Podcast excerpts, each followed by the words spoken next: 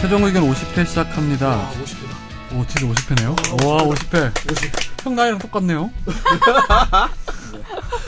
네. 성공! 아닌가? 시작하자마자. 어, 너 좋은데? 시작, 너 요새 틈을 안 줘. 너 진행자야. 이렇게 음, 얼굴 그렇구나. 시뻘게 해요, 근데? 뿌듯해서, 아니, 뿌듯해서. 어, 그게 아니라 생각해보니까. 그러니까 혼자 자꾸 도입을 쳐. 아무튼, 우리 소개해주시죠. 예, 뉴미디어부의 권지윤 기자고요. 아, 예. 너 자꾸 그러면 내가 진행한다.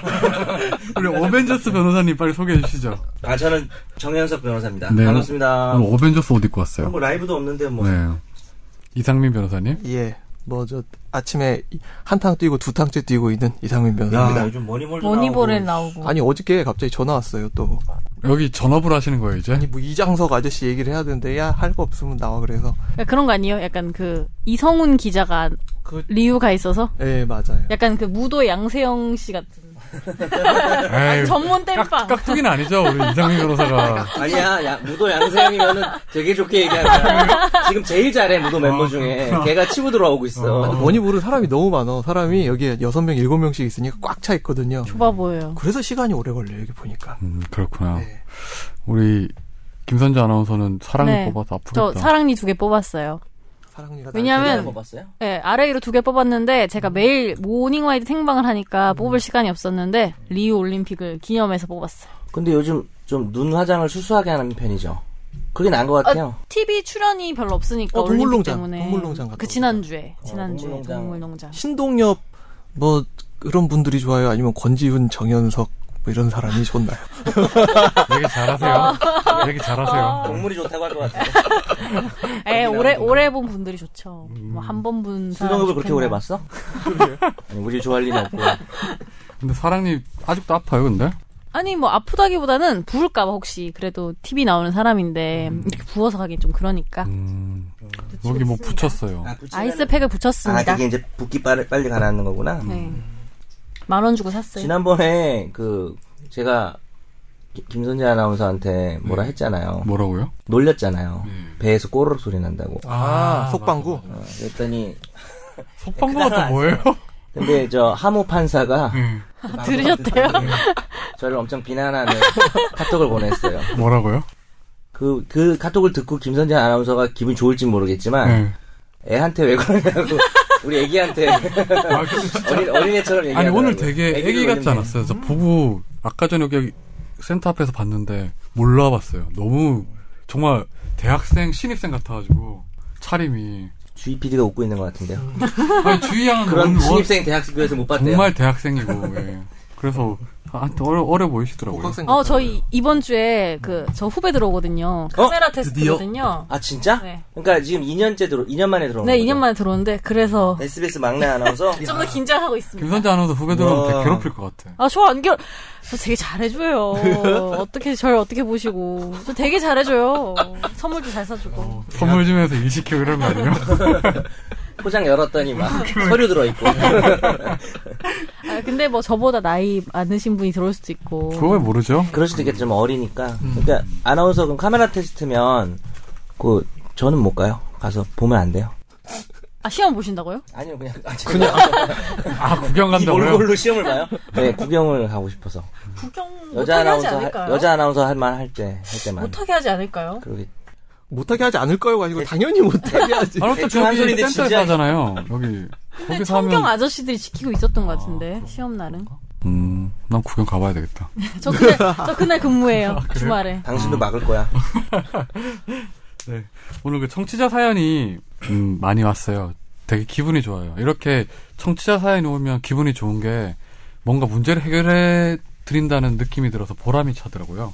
네 특히 지난주에 되게 뿌듯, 되게 안 보람찬 목소리인데 아니, 해결이 잘 안 될 때도 있어요. 우리도 말하고 나서 어, 딱히 답, 답이 없는 경우는 좀 저희는 마음이 무겁답니다. 그래도 우리가 정답을 알려주는 게 아니라 그러니까 이렇게 말로 해준다는 것 자체가 큰 도움이 되지 않을까요?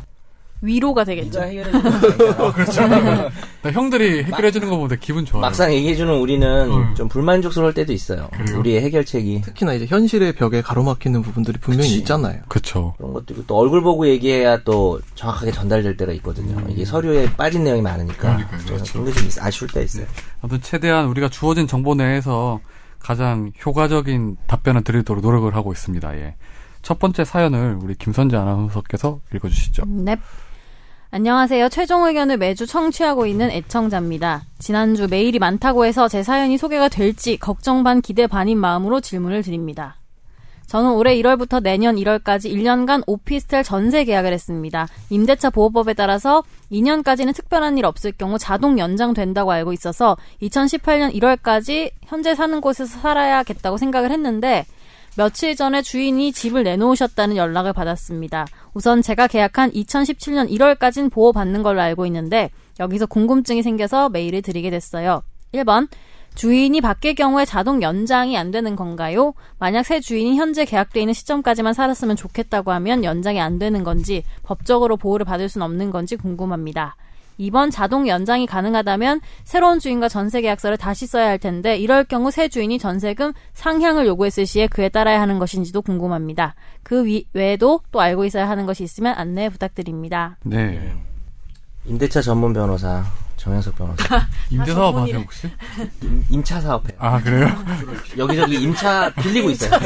건물이 없어서 저도 임차 전문인데 임대 사업이 아니고 임차 사업. 네. 제 인생 임차. 그래서 임차인의 마음을 누구보다 잘 이해하고 있습니다. 예, 주택임대차보호법이라는 게 있죠.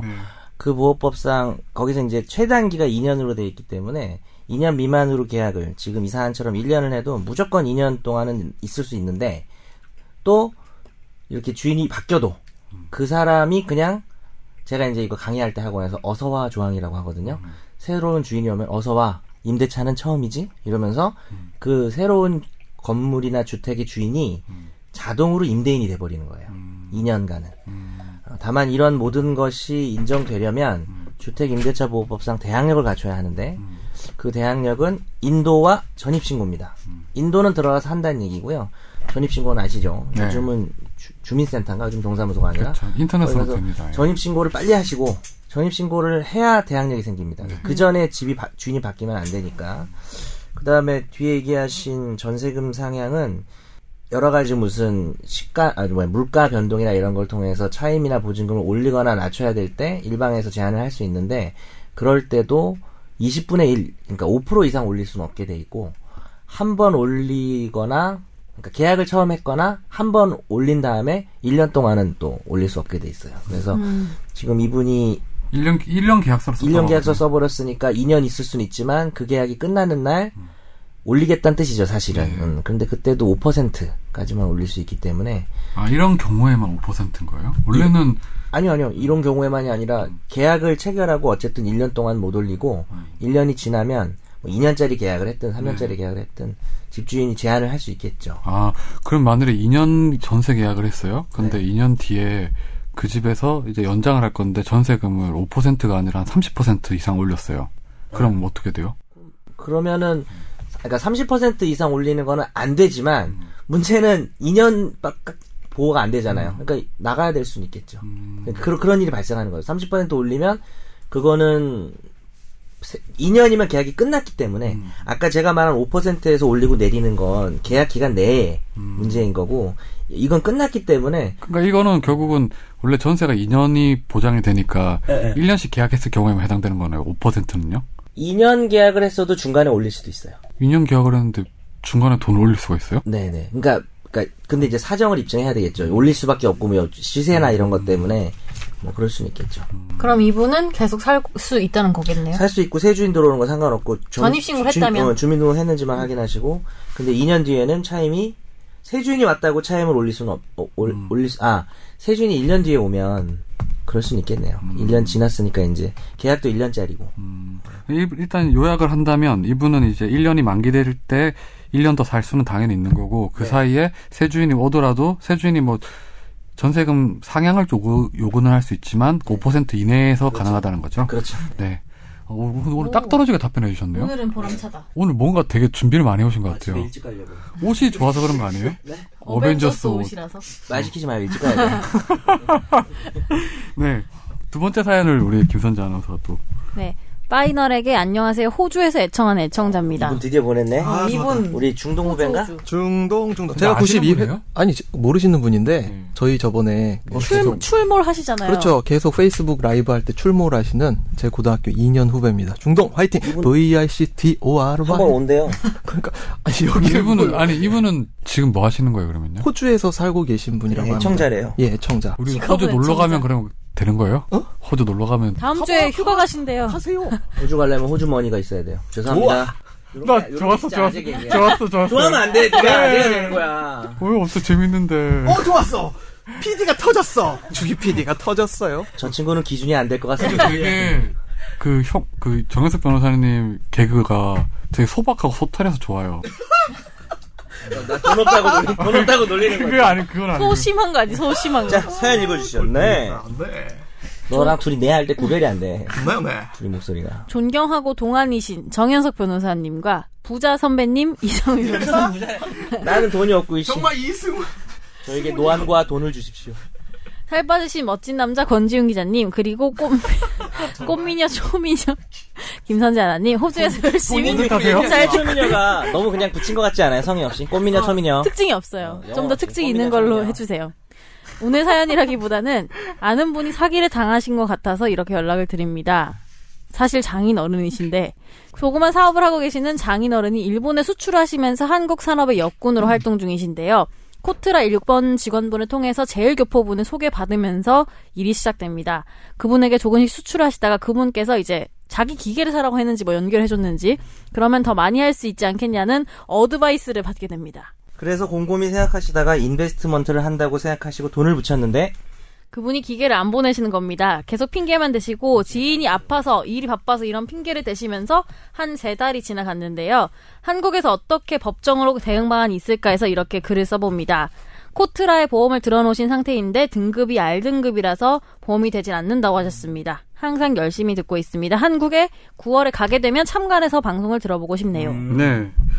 R 등급이 뭐예요? 이거는? 어 저도 이건 잘 모르겠습니다. 저 아는 R 등급 있는데 그건 아닌 것 같아요. 영화 R 야, 야한 등급. 거 그거 얘기하려고 그랬지. 영화에 R 등급 있어요 우리나라에? 아니 미국식으로 나오네요. 미국식으로. 아무튼 이거 이거 잘라주면 안 돼요? 관심 관심이 없어 진짜 싫어 보인다. 없어졌는데. 관심이 진짜 없어. 아, 예. 저 R 등급만 따로 검색한 적도 있어요. 아예 알겠습니다. 예.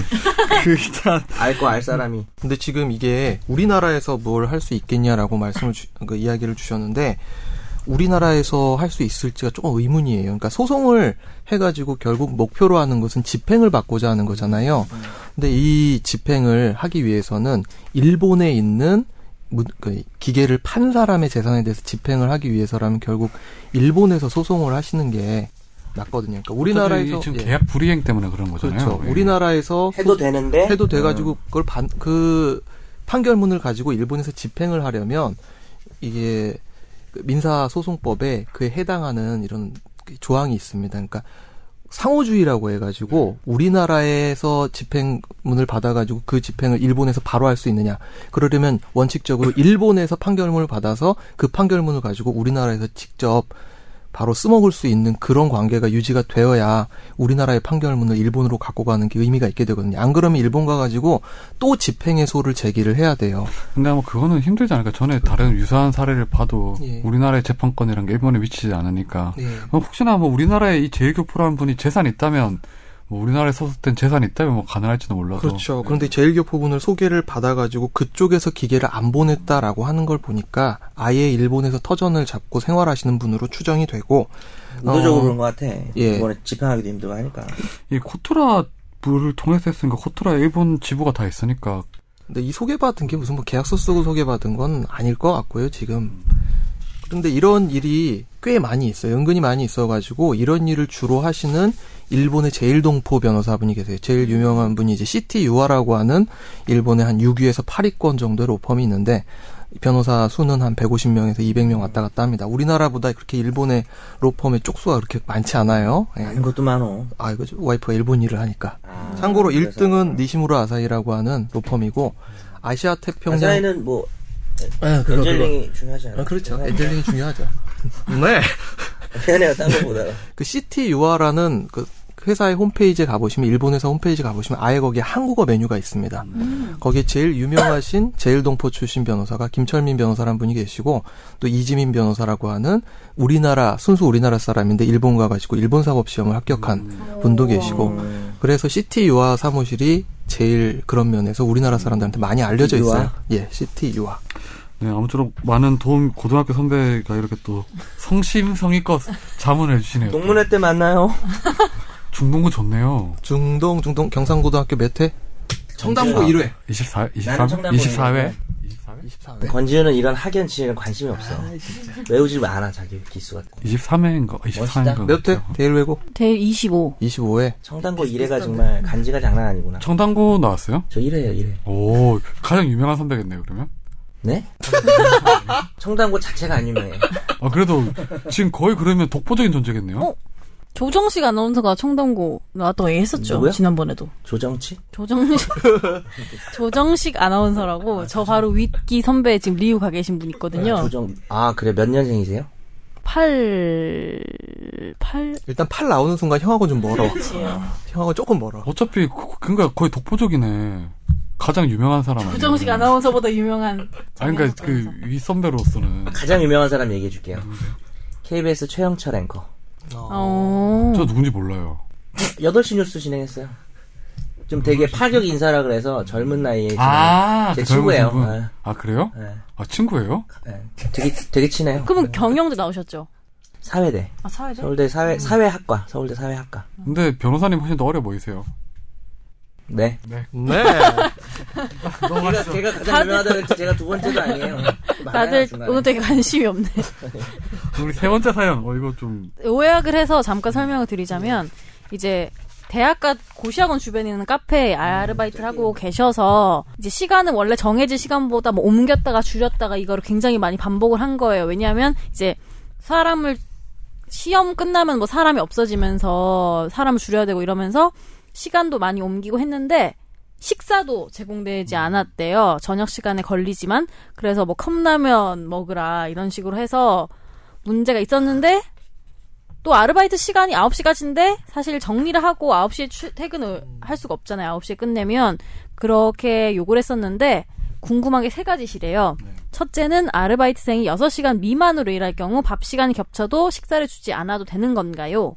둘째, 15분씩 추가로 일하게 되면 그에 대한 시급을 보상받을 수 있는지. 셋째, 아르바이트 시간 변동으로 인해서 제가 본 피해를 보상받을 수 있는지. 또한 사장의 변덕으로 잘리게 될 경우 저는 어떤 보상을 받을 수 있을까요? 라고 질문을 음, 주셨습니다. 궁금하네요. 지난주부터 이렇게 사장님 나빠요 사연이 많아요. 음. 지난주에 사장이 굉장히 나빴죠. 그게 참 미시적으로 이렇게 고통을 받는 분들 많아요. 지난주는 더 그러니까. 나쁜 놈이었어. 지난 지난주는 매우 매우 음. 나쁜 놈이에요. 이 사람 원장님, 좀 그렇죠. 나쁜데. 원장님 나빠요. 음. 요거 원래 아니, 아니, 진짜 나쁘다고요. 웃음이 해프면 안 돼, 권지윤 자꾸 개그 욕심 내는데. 아니, 개그욕심 내는 거 아니에요. 야, 너 네 일해. 그러니까. 개그를 하려고 그래. 아저씨, 아저씨 일 충실하세요. 야, 나는 준비해오는 게 너무 없어가지고 개그라도 해야 되는데, 네가 그걸 하면은. 알았어, 알았어, 알았어. 빨리 설명해 주시죠. 네, 지금 이거는 그첫 번째로 아르바이트생이 6시간 미만으로 일할 경우에는 식사를 줘야 되느냐라는 게 있는데 식사를 제공할 의무가 고용주한테 식사를 제공할 의무는 없어요. 의무는 없고 다만 휴게 시간에 대한 에, 의무는 있습니다. 4시간 이상 일을 하게 되면 30분 이상 그리고 8시간 이상 일을 하게 되면 1시간 이상.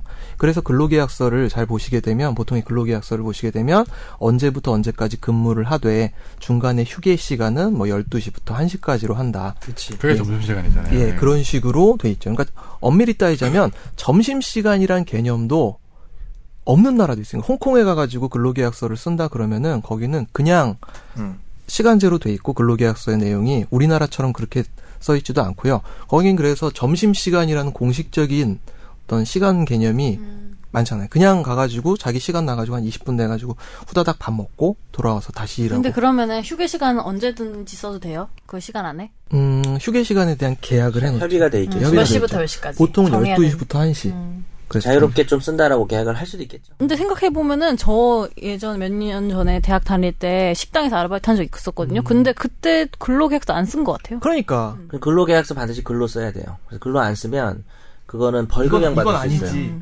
벌금형 받을 수 있어요. 아니, 이건 제가 웃기려기보다는 중요한 사회적 내용을 전달 쉽게 전달하는 저만의 노하우예요. 노하우. 아, 예. 책상 치지 말래. 책상 치지 말래. 책상 치지 말라고. 주의양이 단호하다. 칼 같아. 그러니까 단호하다. 하지만 근로계약서 글로 써야 된다. 이건 웃긴다기보다는 하하 재밌다 이게 아니라 평소처럼 말라고. 형사처벌 사유예요. 제가 웨이브로 하고 있어요. 책상 안 치고. 아니 근데 되게 그때 조금 짜증났던 거 뭐냐면 어떤 거예요? 그쪽에서는 이력서는 종이로 써서 가져오라 하고 자기는 계약서 안 쓰고 이러니까 그러니까 이력서 쓸 안 돼. 때도 뭐 주민번호 이런 거 넣으면 안 돼요. 난 그게 더 예. 궁금한 게 책상 안 치려고.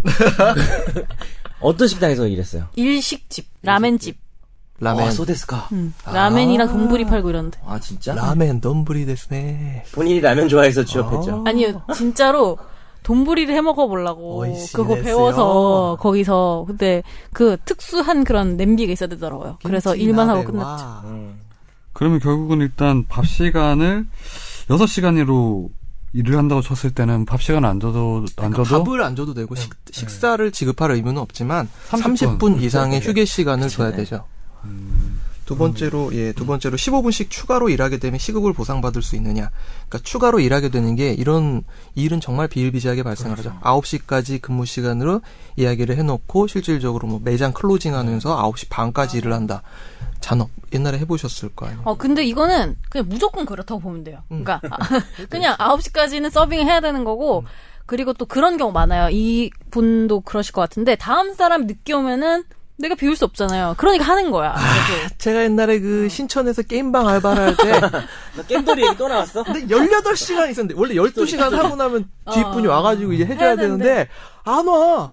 막 근데 죽어버리지. 너 끝나고 그 사람이면 네. 그럼 네가 또 좀 늦게 오면 되잖아. 아니, 그때, 그니까, 중간에, 이 새로, 교대가 아니었겠죠, 뭐. 새로운 피돌이가 오기 전에, 근데 주인 아저씨가 한 2시간 동안 아, 거기를 봐주면서 그럼 이렇게 정산을 어떡해. 하고 이래야 되는데. 음. 주인 아저씨가 있는데 안 올 순 없지. 주인 아저씨가 친구네 또 아버지였어. 음. 근데 하시는 분이 더해. 제가 그때 시급 1,800원, 2,000원 이렇게 받고 이랬어요. 네. 그럼 정확히 계산해서 늦은 시간만큼 850원 주세요. 이렇게 하셨어야 됐어야 돼요. 아 그때 군대 가기 전에 한창 몸을 험하게 굴릴 때라 나를 아무데나 갖다 쓰세요. 그때 과외할 때도 음. 임금 협상하라니 그냥 아, 그저 어머니들이 그냥 주면 주는 대로 받아요. 굉장히 그때 험하게 살았죠. 근데 전 되게 짜증났던 일이 있었던 게 제가 일했던 데 되게 조그만한 데였어요. 그래서 아까 요, 일식집? 어, 요리하시는 알, 요리하는 알바생 오빠가 한 명 있고 사장님이 요리, 어? 요리하고 네 알겠어요. 그래서 제가 청소도 하고 서빙도 하고 계산도 하고 약간 그 잡일은 제가 하는 거였는데 네. 한 번은 이제 그 오빠가 요리를 다음 퇴근하잖아요. 근데 그 후에 사장님 친구들이 온 거야. 그래서 요리를 하고 갔어요 그 오빠는. 음. 네. 근데 제가 저 혼자 있는 거죠. 근데 사장님이 취한 거야. 어, 사장 친구들 안 가. 어. 클로징 시간이 됐는데도 그러니까. 한 시간도 두 시간도 안 가는 거예요. 그리고 결국 친구들이 갔는데 저는 이미 끝났어요 시간이. 근데 사장님이 취해서 식당에 혼자 굴러다니고 계신데 제가 뭐 아무것도 안 할 수가 없잖아요. 어, 착하다. 그래서 설거지 다 해놓고 어. 그 문을 잠궈주지까지 못했어요. 그거 주무시길래 그냥 주무시게 두고 왔어요. 문이 열린 상태에서. 15분씩 추가로 일하게 되면 시급을 보상받을 수 있느냐 해줘야 됩니다. 네. 고용자의 관리 감독권 한에 그 머물러 있는 그 시간 자체를 노동 시간으로 삼는 게 맞고 그렇죠. 남는 게 맞고 이렇게 추가 잔여 근무 네, 예를 들어서 20분 일했으면 1시간 정도로 돈을 줘야 되는 거예요? 그러면 어떻게 되는 거예요? 음 그거는 원래 10분 단위로 안 하잖아요. 시간 단위로. 이제. 그렇죠. 시간 단위로 하고. 근데 기본적으로 모든 일의 시작은 뭐냐면 근로계약서가 작성이 안 되는 게 문제. 그렇죠.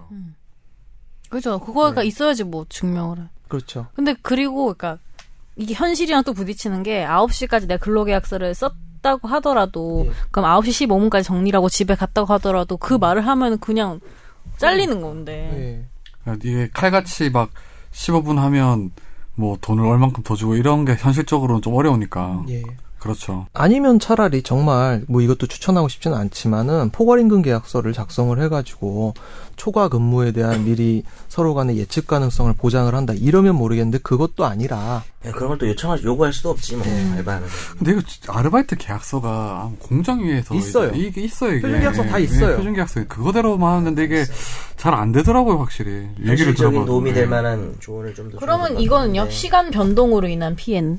음, 그러니까 시간 시급을 보상받을 수 있느냐로 조금 다시 넘어가서 이야기를 하면 이 언제 퇴근하고 언제 출근하고 이런 근거 자료를 만들어 놓고 여기에 대해서 나중에 노동관청 특히 근로감독관의 도움을 받는다면은 이건 어느 정도 자료. 일을 음. 예. 자료 만드는 건 아주 쉽죠. 예. 그냥 카운터에 앉아서 셀카를 찍으면 되죠. 음. 나와가지고 집에 갈 때 또 셀카 찍고. 음. 근데 이게 계약서를 일단 쓰는 건 진짜 중요한 것 같아요. 음. 이게 계속 그동안 뭐 수차례 수십 번 언론에서 얘기했지만 이게 계약서 쓰는 게 사실 저는 문제될 게 없는 것들인데 예.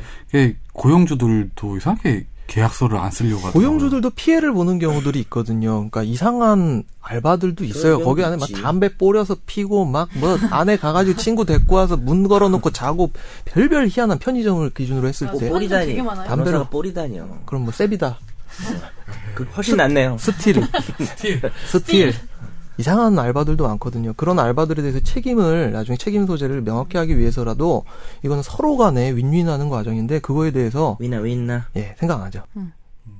그래서 솔직히 뭐, 뭐, 일의 강도를 떠나서 이왕이면은 좀 큰 데서 하고 이런 거가 좋은 것 같아요, 저는. 그렇죠. 제가 이제 작은 데서 해보니까 이렇게 그 현실적으로도 제가 뭐 일이 생겼을 때 대체 인력이 잘 안 굴러가는 것도 있고 좀 그렇죠. 작은 데는 그냥 카페에서 할 거면 그래도 좀 이름 있는 데서 하고 이러는 네. 게 그나마 이제 좀 편의점이면 고정받을 수- 직영점에서 예, 예. 하고 그런 그게 것들이 나을 것 같아요. 최저 시급 안 지키는데 뭐 그리고 마지막으로 여기 시간 변동 이게 그 고용주가 마음대로 이제 알바 시간이라는 게 정해져 있는데 뭐 9시부터 6시든 뭐 6시부터 뭐 10시든 이렇게 정해져 있을 텐데 이거를 자기 마음대로 바꾸는 경우는 어떻게 될 수 있을까요? 그러니까 이 피해를 자기가 입증을 해야 되는데 야 내가 오늘 원래 4시부터 8시까지 일하기로 했어. 그런데 이게 6시부터 10시까지로 갑자기 변동이 되면서 내가 어떤 피해를 입었느냐. 이게 현실적으로 입증하는 게 근데 저는 궁금한 게 여튼간에 뭐 구두로든 네. 예. 내가 오케이 하고 일을 한 거잖아요. 음. 결론적으로 얘기를 하자면은 그니까 물론 사정이 있을 수는 있었겠지만 네. 그래도 그게 피- 입증한다고 해도 하면 보상 받을 수 있는 거예요. 어 그러니까 그 피해가 뭔지 액수가 얼마인지 어떻게 되는지 이게 되게 애매해요. 내가 이렇게 알바 시간을 2시간 갑자기 옮겨짐으로써 내가 입은 손해가 뭘지 그거 되게 산정하기가 너무너무 애매한 그러니까 부분이거든요. 어떤 내용들은 이제 알바 근로자가 오케이를 했어도 나중에 묵인하고 일을 했어도 잘못된 부분들은 그 바로잡거나 손해배상이나 뭐 피해 보상을 받을 수가 있는데 어, 지금 정확한 법 규정은 좀 찾아봐야겠지만 시간이 변동되는 거에 대해서는 오케이를 본인이 오케이 했으면은 뭐 딱히 그건 뭐 다투기 가 어렵지 않아요. 그리고 시간, 시간이 변동된다는 거 자체도 가령 제가 고용주 입장에 낙덕 고용주다라면 얘는 나하고 하루에 여섯 음. 그렇지. 시간 일을 하기로 한 것이지 시간 변동에 대해서 동의하고 시작한 거다라고 네. 하면 그거는 규제하는 규정이 없는 걸로 제가 알고 있어요. 제 생각에는 음. 계약서가 없을 것 같다는 느낌이 당연히 네. 없을 거예요. 예. 그러니까 저도 어찌 보면 이렇게 이야기를 하면서 아유 공자님 소리 하고 있네 이렇게 분명히 생각을 하실 수가 있을 텐데 공자님 소리라도 해야지 누구라도 한 명 더 만들어서 지키지 안 그러면은 절대 안 바뀌거든요. 근데 이게 지금 저는 요점이 좀 약간 걸리는 게 사실 아르바이트를 하는 이유가 대부분의 대학생들이나 젊은 사람들이 뭐 학원비든 뭐든 자기 음. 어떤 실생활 하기 위해서 하는 건데 이게 계획이란 게 있잖아요. 네, 내가 그렇죠. 여기서부터 여기까지는 뭐 이 학원을 가야 되고 음. 이후에는 아르바이트를 하는 건데 예를 들어 고용주가 시간까지 변동을 마음대로 할 수 있는 권한이 부여된다면 일상생활이 확 바뀌어 버리는 거잖아요. 그렇죠. 근데 이거에 대해서 대응할 수 있는 방법이 그럼 하나도 없는 거예요, 그러면요?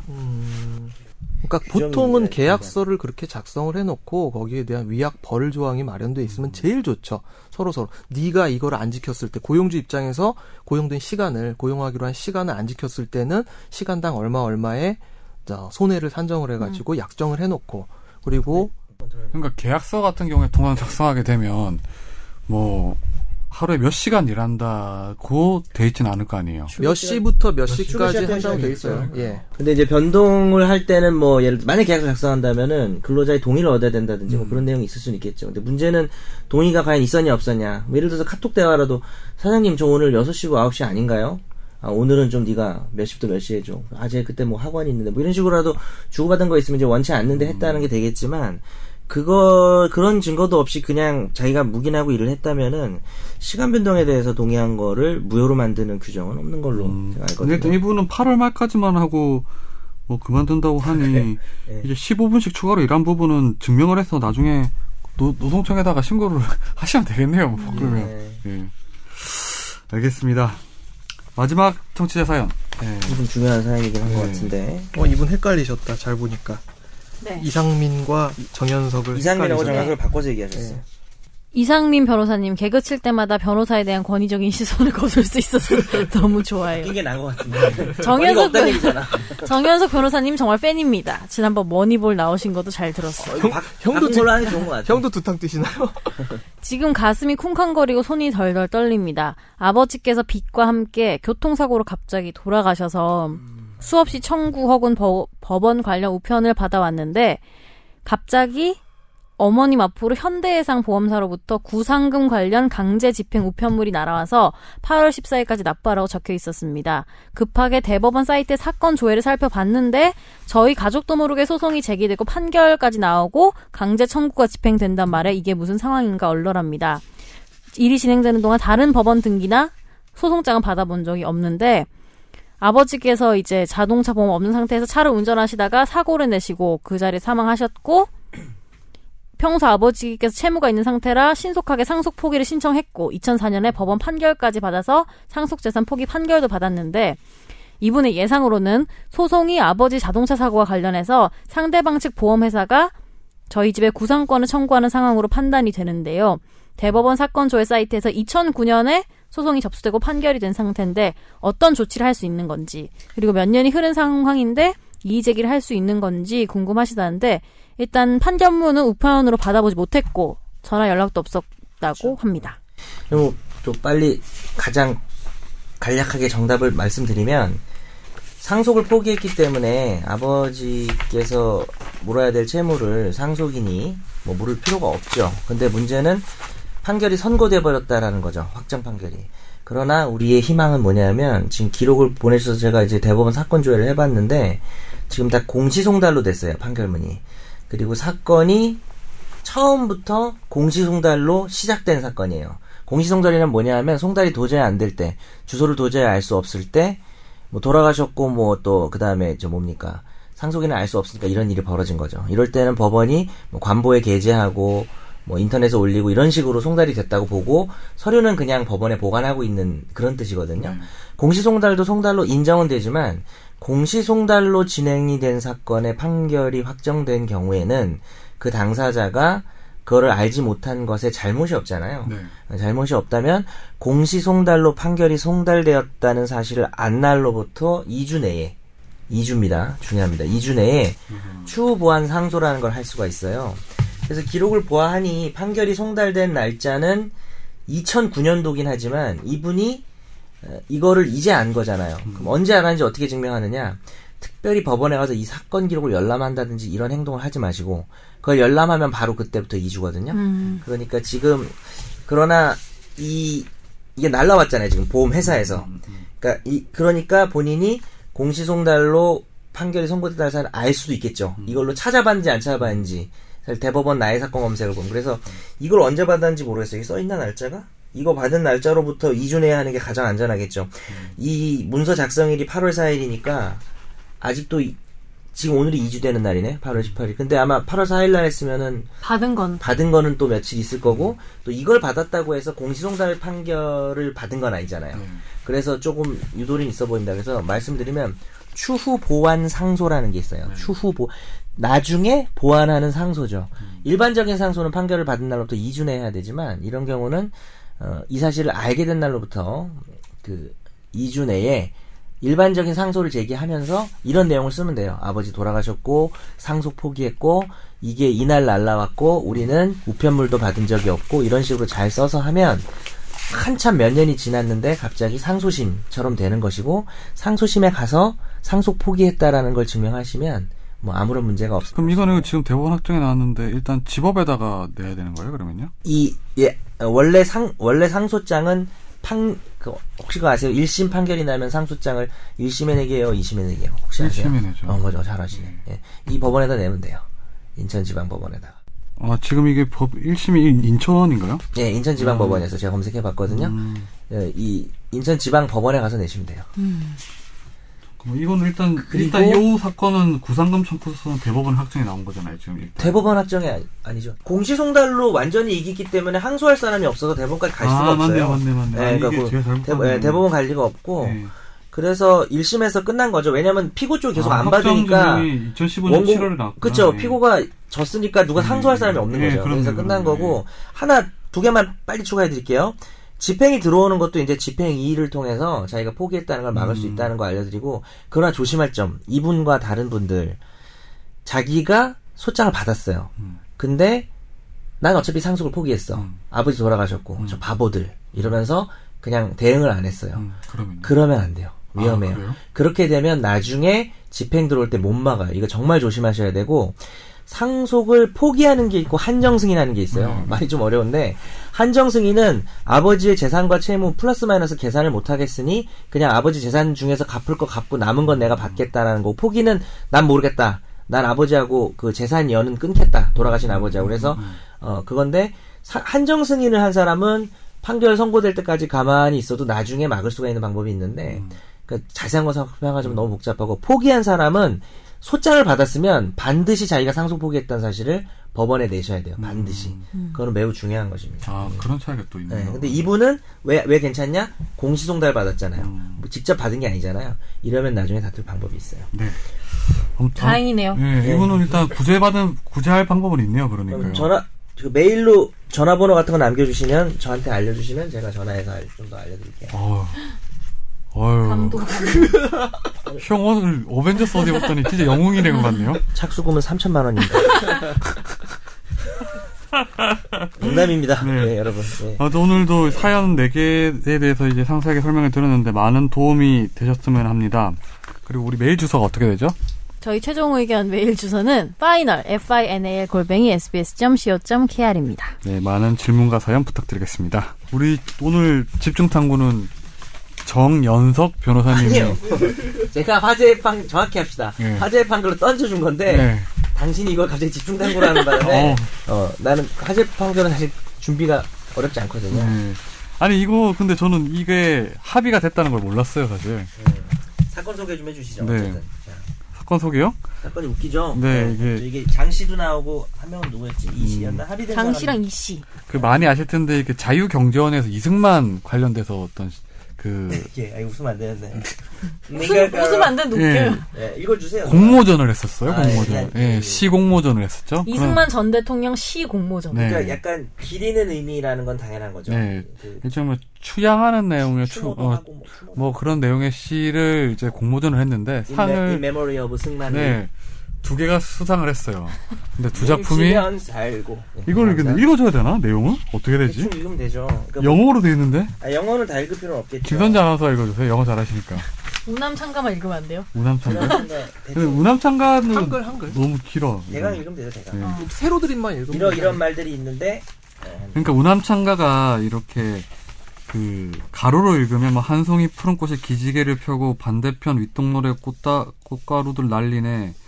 뭐 일국의 영화는 큰 즐거움이니 인간된 도리가 무엇이겠느냐.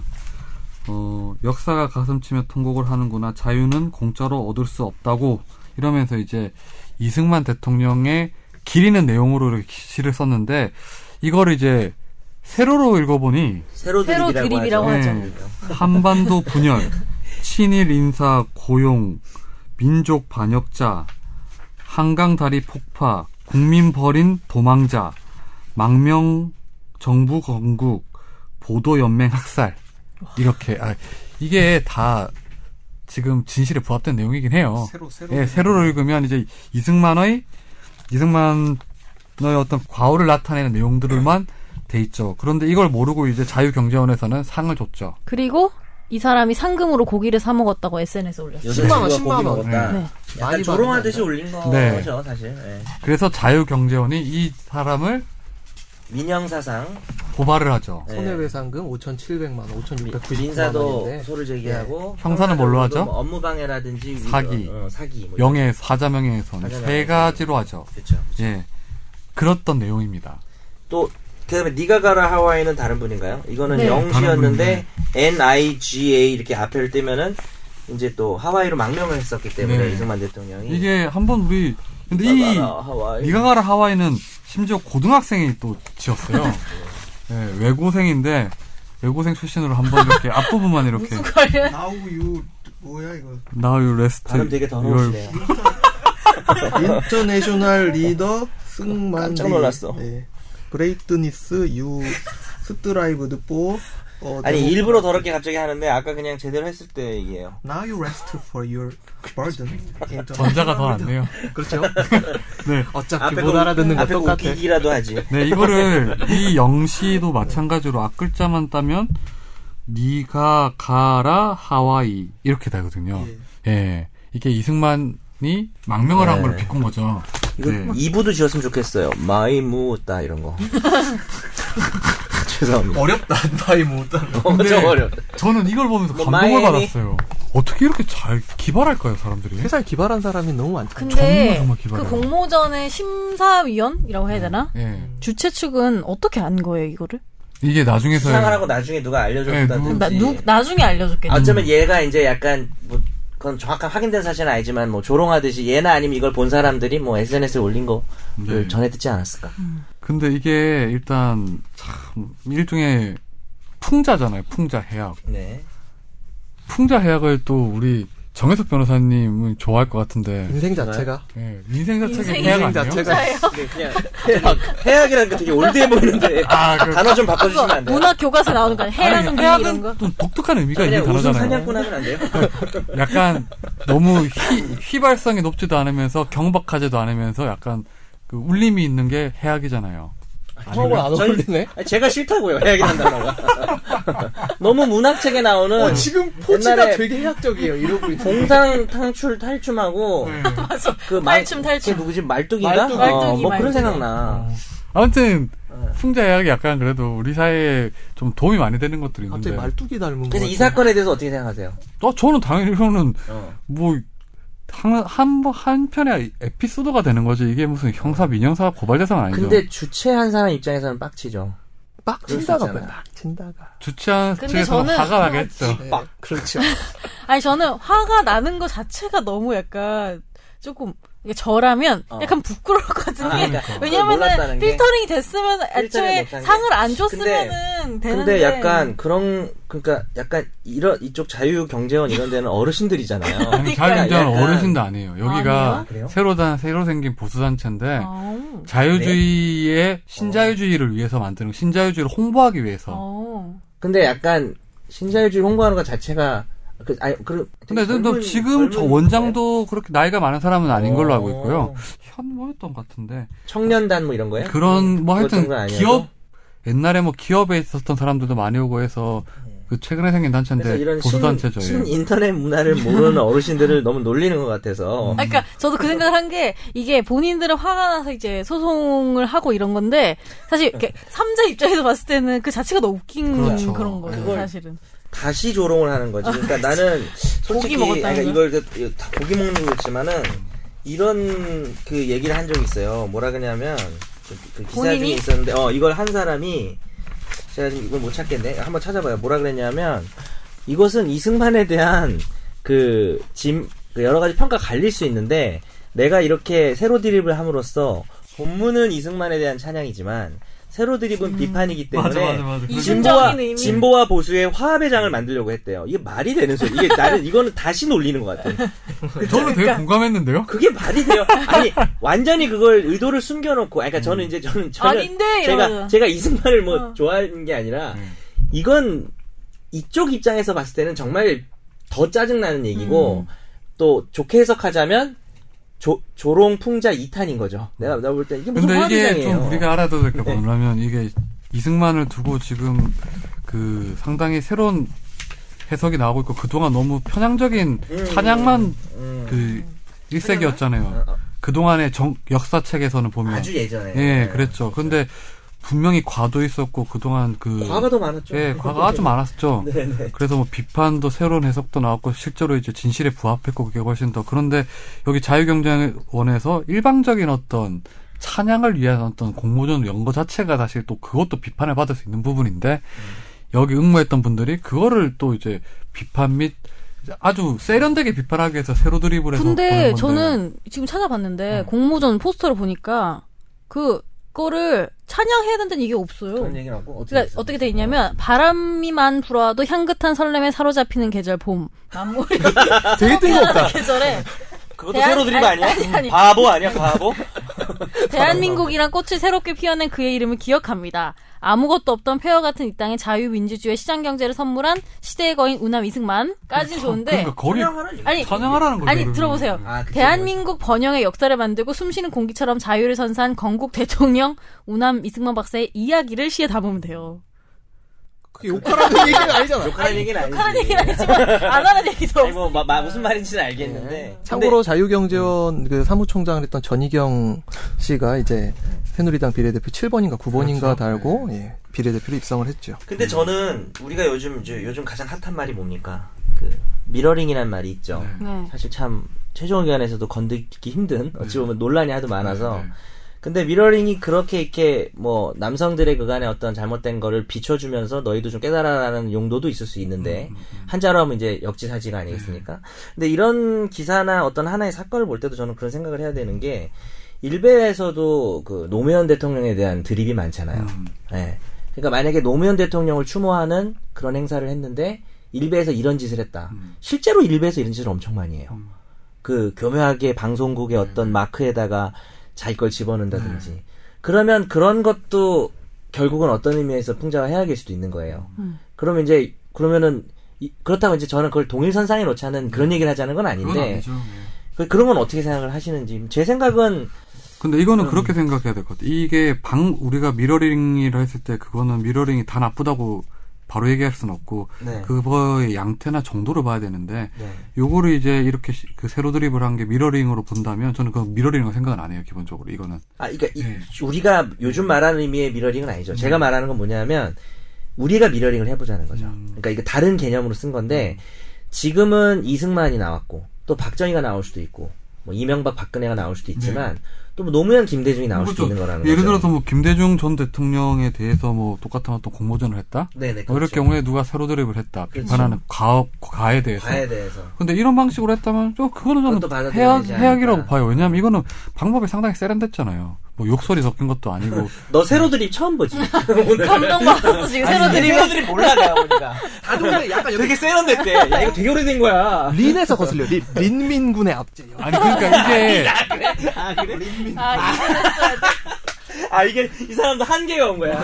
이- 아니 그러니까 새로 드립이란 방식이 세련됐다는 게 아니라 내용이 보면 아, 그- 정말 아, 그렇긴 고심을 해요. 하고 숨겨서. 예. 근데 그것의 문학적 그 수준으로 이걸 평가할 문제는 아니고 수준이 없어도 나는 표현의 자유는 있다고 생각하는데 음. 아 그렇죠. 네. 저는 이제 그럼 그렇게 생각해요. 노무현 대통령에 대해서도 과가 있다면 얼마든지 충분히 이걸 가능하죠. 네. 근데 이제 문제는 뭐냐면 고인들이 붙이는 게 문제죠. 음. 그 사람의 죽음을 비하하는 그런 것들이 많잖아요. 그러니까 내용의 네. 정도도 봐야 되는 게 지금 여기서 한 걸 보면 뭐 실제로 우리나라 역사에서 과로 인정받았던 부분을 다 그렇지. 했던 거잖아요. 바로 그, 그게 사실에 대해서인 거고 또 예를 들어 하와이 같은 경우에도 충분히 해학적으로 할 수 있는 네. 충분히 할수 편이고 있는 예. 거죠. 저도 그 얘기를 하고 싶었던 네. 거예요. 뭐냐면 아니 뭐 이런 조롱 다 되지 뭐 이렇게 그냥 하고 우리가 얘기를 끝내는 음. 순간 이게 왜 되는지 그리고 뭐는 안 되는지를 좀 생각해 볼 필요가 그렇죠. 있지 않냐. 그러니까 뭐 라는 생각이 들고. 진실에 반하는 내용이거나 아니면 되게 그렇죠. 인권 침해적인 내용이 들어가 있거나 뭐 그 다음 또 하나 있어요. 뭐냐면 이승만은 독재자인가? 네. 어, 박정희는 독재자인가? 네. 근데 또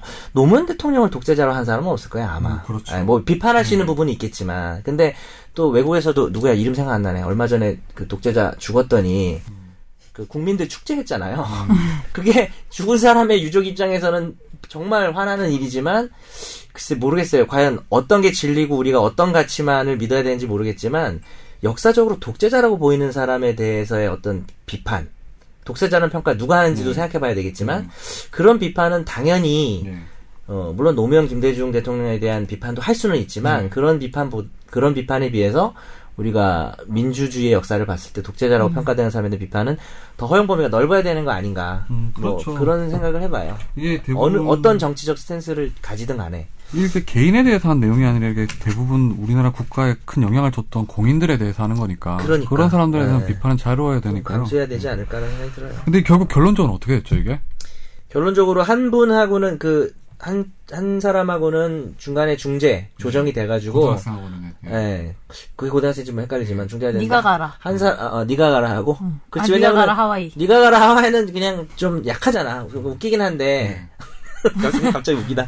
근데 이 이사 이 우남창가는 상당히 정교하고 정확하게 전곡을 찌르고 있잖아요. 음. 네, 잘 짜졌어요. 그래 음. 그런 건지 또 이걸 쓴 사람이 강하게 나왔는지 너가 뭐 사과할 게 뭐 있냐 조정이 계속 안 돼서 어쨌 그러고 있는 와중에 최근에 형사적으로는 참 아쉬워요 어, 형사 단계에서 각하를 해서 저는 이게 판결문으로 나왔으면 참 재밌었을 것 같은데 판결문 나와도 뭐 무죄가 나와야 될 거라고 저는 생각을 하지만 근데 이게 업무방해 이제 명예훼손 이렇게 그 명예훼손이랑 뭐 이렇게 됐는데 네. 업무방해가 안 되는 이유가 뭘까요? 뭐 위계나 위력이 있어야 업무방해가 되는데 네. 음.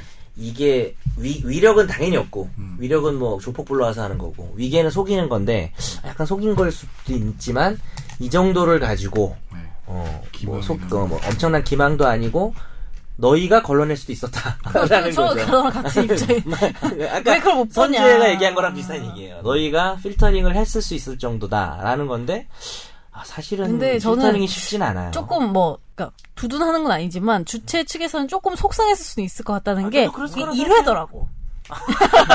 나도 첫 번째 고 아닌 거야. 이랬는데 아니 공모전이 첫 번째인데 첫 번째 어. 두 공모전 개나 것도. 그래도 두 작품이 됐다는 거. 근데 이게 그렇죠. 여기 보면 나 기사에 인터뷰한 게 나오던데 이게 그 공모전 심사위원장이 복거일 작가가 있대요. 복거일 네. 씨가 있는데 여기 인터뷰를 한 내용에 보면 이게 자유민주주의라는 게 너그러움인데 자유경제원이 조롱거리가 됐다면서 이걸 너그럽게 이해했어야 되는데 안타까운 표시했대요. 기본적으로 고소고발에 대해서. 아 네. 오히려 표현의 자유에 대해서 자유경제원이 몰이했거라면서. 유명한 음. 말씀이셨네. 음. 예, 그렇죠. 자유경제원이 이제 좀, 그, 조롱당한 걸 두 번 조롱 스스로 당한 거죠. 그, 지금. 그러니까 그게 예. 좀 안타까워요. 음. 뭐 자유경제만 편을 들는 큰 건 그림을 아니지만. 못 본 거죠. 예. 그럼 우리가 만일에 이거 마음에 안 드는 선배한테 이렇게 세로 드립을 해서 네. 예를 들어 하면 음. 명예훼손 아닌 거죠? 그 심석태 실장. 무슨 말씀이세요? 심 네가 가라 음, 심석재 저는 심선배 되게 존경해요. 심정 때그 바보로 한번 해볼게요. 아니요, 아니요. 이거 들으실 수 심정이 있잖아요. 음. 가서 출범 만들면 돼. 심심한 존경을 가지시는 차장님 그리고 서 아, 얼굴이 뻘개지고 심선배 대박. 또 이래놓고 그 앞 글자에 색깔 표시해서 모른다. 네. 실장님 들으시고 계시죠? 근데 새로 드립을 했는데 그것도 찬양이야. 와 좋다. 심석태 킹왕짱 그러면 사회생활 잘하시네요. 알고 나서 감독 두 번 받는 거지. 야 그렇게 가자. 우리 하나씩 서로한테 그렇게 해줄까요? 그런데 대각선으로 읽으니까 욕이야. 완전 이중반전. 어때? 그렇게 하나 내가 만들어줄게. 심석태 차장님. 만들어줄게. 아 너무 머리 아플 것 같아. 너무 머리 아파. 그래가지고 이게 웬만한 퀴즈보다 더, 웬만한 퍼즐보다 더. 근데 어려운 네. 아, 대각선 거지. 맞추랑 글자 수도 맞춰야 돼요. 한 줄 다. 야 그거 생각나. 개똥화 똥 싼지 아니에요? 걔 글자수로 맞춰야 되네. 한 글자씩 이동하면서 말이 되는 거야, 뭐 이런 거. 어. 아니 김선재 아나운서 여기 만지 아, 여기 누르면서 지금 뭐. 아파가지고. 사랑니. 그럼 우리 마무리하면서 우리 김선재로 삼행시 하나 지으면서 막 권지훈으로 각각 삼행시 하나 지어주면서 막. 아 저는 안 하고 이제 두 분이 김선재 아나운서 삼행시로 마무리를 하시죠. 아, 갑자기 진짜 생각도 안 해봤는데. 딴 얘기 좀, 하- 좀 생각할 시간 좀 주세요. 아, 저, 저는 이거, 이거 보면서 생각한 게, 사실, 풍자라는 게 직접적으로 말을 못하니까 풍자를 하는 거잖아요, 사실은. 그렇지. 근데 풍자까지 못하게 한다면, 그, 정말, 일말의 자유도 없어지는가, 이런 생각 좀 하긴 했어요. 왜냐하면은, 우리가 좀, 직설, 한국 사회가 사실 직설적으로 누구를 이렇게, 비판하거나 이런 것에 대해서도 뭐 법적으로든 뭐든 약간 민감한 부분도 있고 하잖아요. 그래서 옛, 우리 탈춤 얘기했지만 옛날부터 그래서 풍자도 있었던 거고 해악도 있었던 건데 이런 뭐 이 산을 떠나서 그거를 지나치게 좀 막는 거는 사회 가 사회가 그만큼 성숙하지 못했다는 같은 것 맥락에서 사실적시 명예훼손죄를 과연 존치를 시켜야 되는가 없애야 되는 게 논의가 아닌가 있지. 계속 네. 계속 논의가 있고요.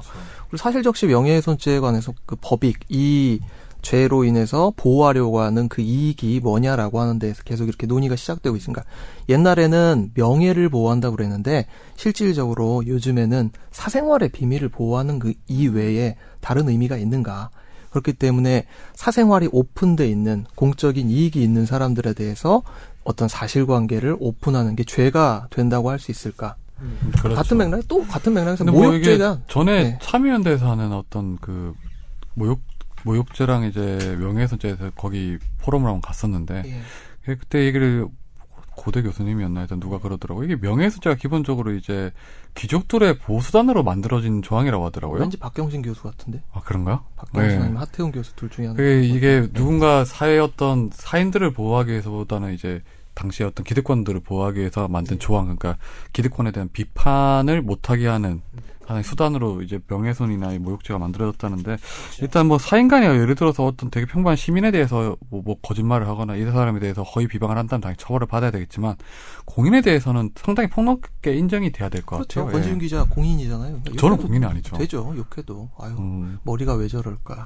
그 어디서 제 머리가 저런지 되게 저는 마음에 드는데 왜 싫어하세요 다들? 뭐를? 제 머리 스타일. 어, 저는 괜찮은데요. 아니 아니, 음. 저는 그냥 머리가 어떻게 되든 싫어요. 저는 머리는 괜찮은데 얼굴이 싫어요.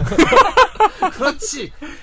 언젠가 저를 좋아하는 사람 나타날 풍자해야 거예요. 네. 합니다. 풍자해야. 아주 오늘 아주를 뭐요? 저 아니에요. 해피 바이러스예요. 웃음 전도사. 네, 아무튼 그러면 오늘 너무 싫어. 이쯤에서 마무리하시고 음 마지막으로 김선재 아나운서 준비됐나요? 아니면 하, 하지 말까요? 아 아니요 아니요 아, 아니요. 어, 김선재 사- 하면 삼행시요? 네. 즉석으로 해야 멋있는 건데. 김. Give me a give me a dance. 선. 끝내, 네, 끝내. 죄송합니다. 저희가 실수했네요. 네. 아무튼 뭐 오늘 청취해주신 분들 정말 선업 감사. 사주세요. 청취해주신 분들 정말 감사드리고 다음 제가 주에 사드릴까요? 그 뵐게요. 근데 다음 주에 제가 아, 그 저 대신 박원경 기자가 진행을 할 아, 겁니다. 또 오시는구나. 어, 네. 다음 주에 말고 저는 2주 뒤에 찾아뵙겠습니다. 다음 주는 잘생긴 기자랑 하네. 네. 삼행시켜봐요. 네. 안녕히 계세요. 예. 아, 선재가 제일 잘생겼어.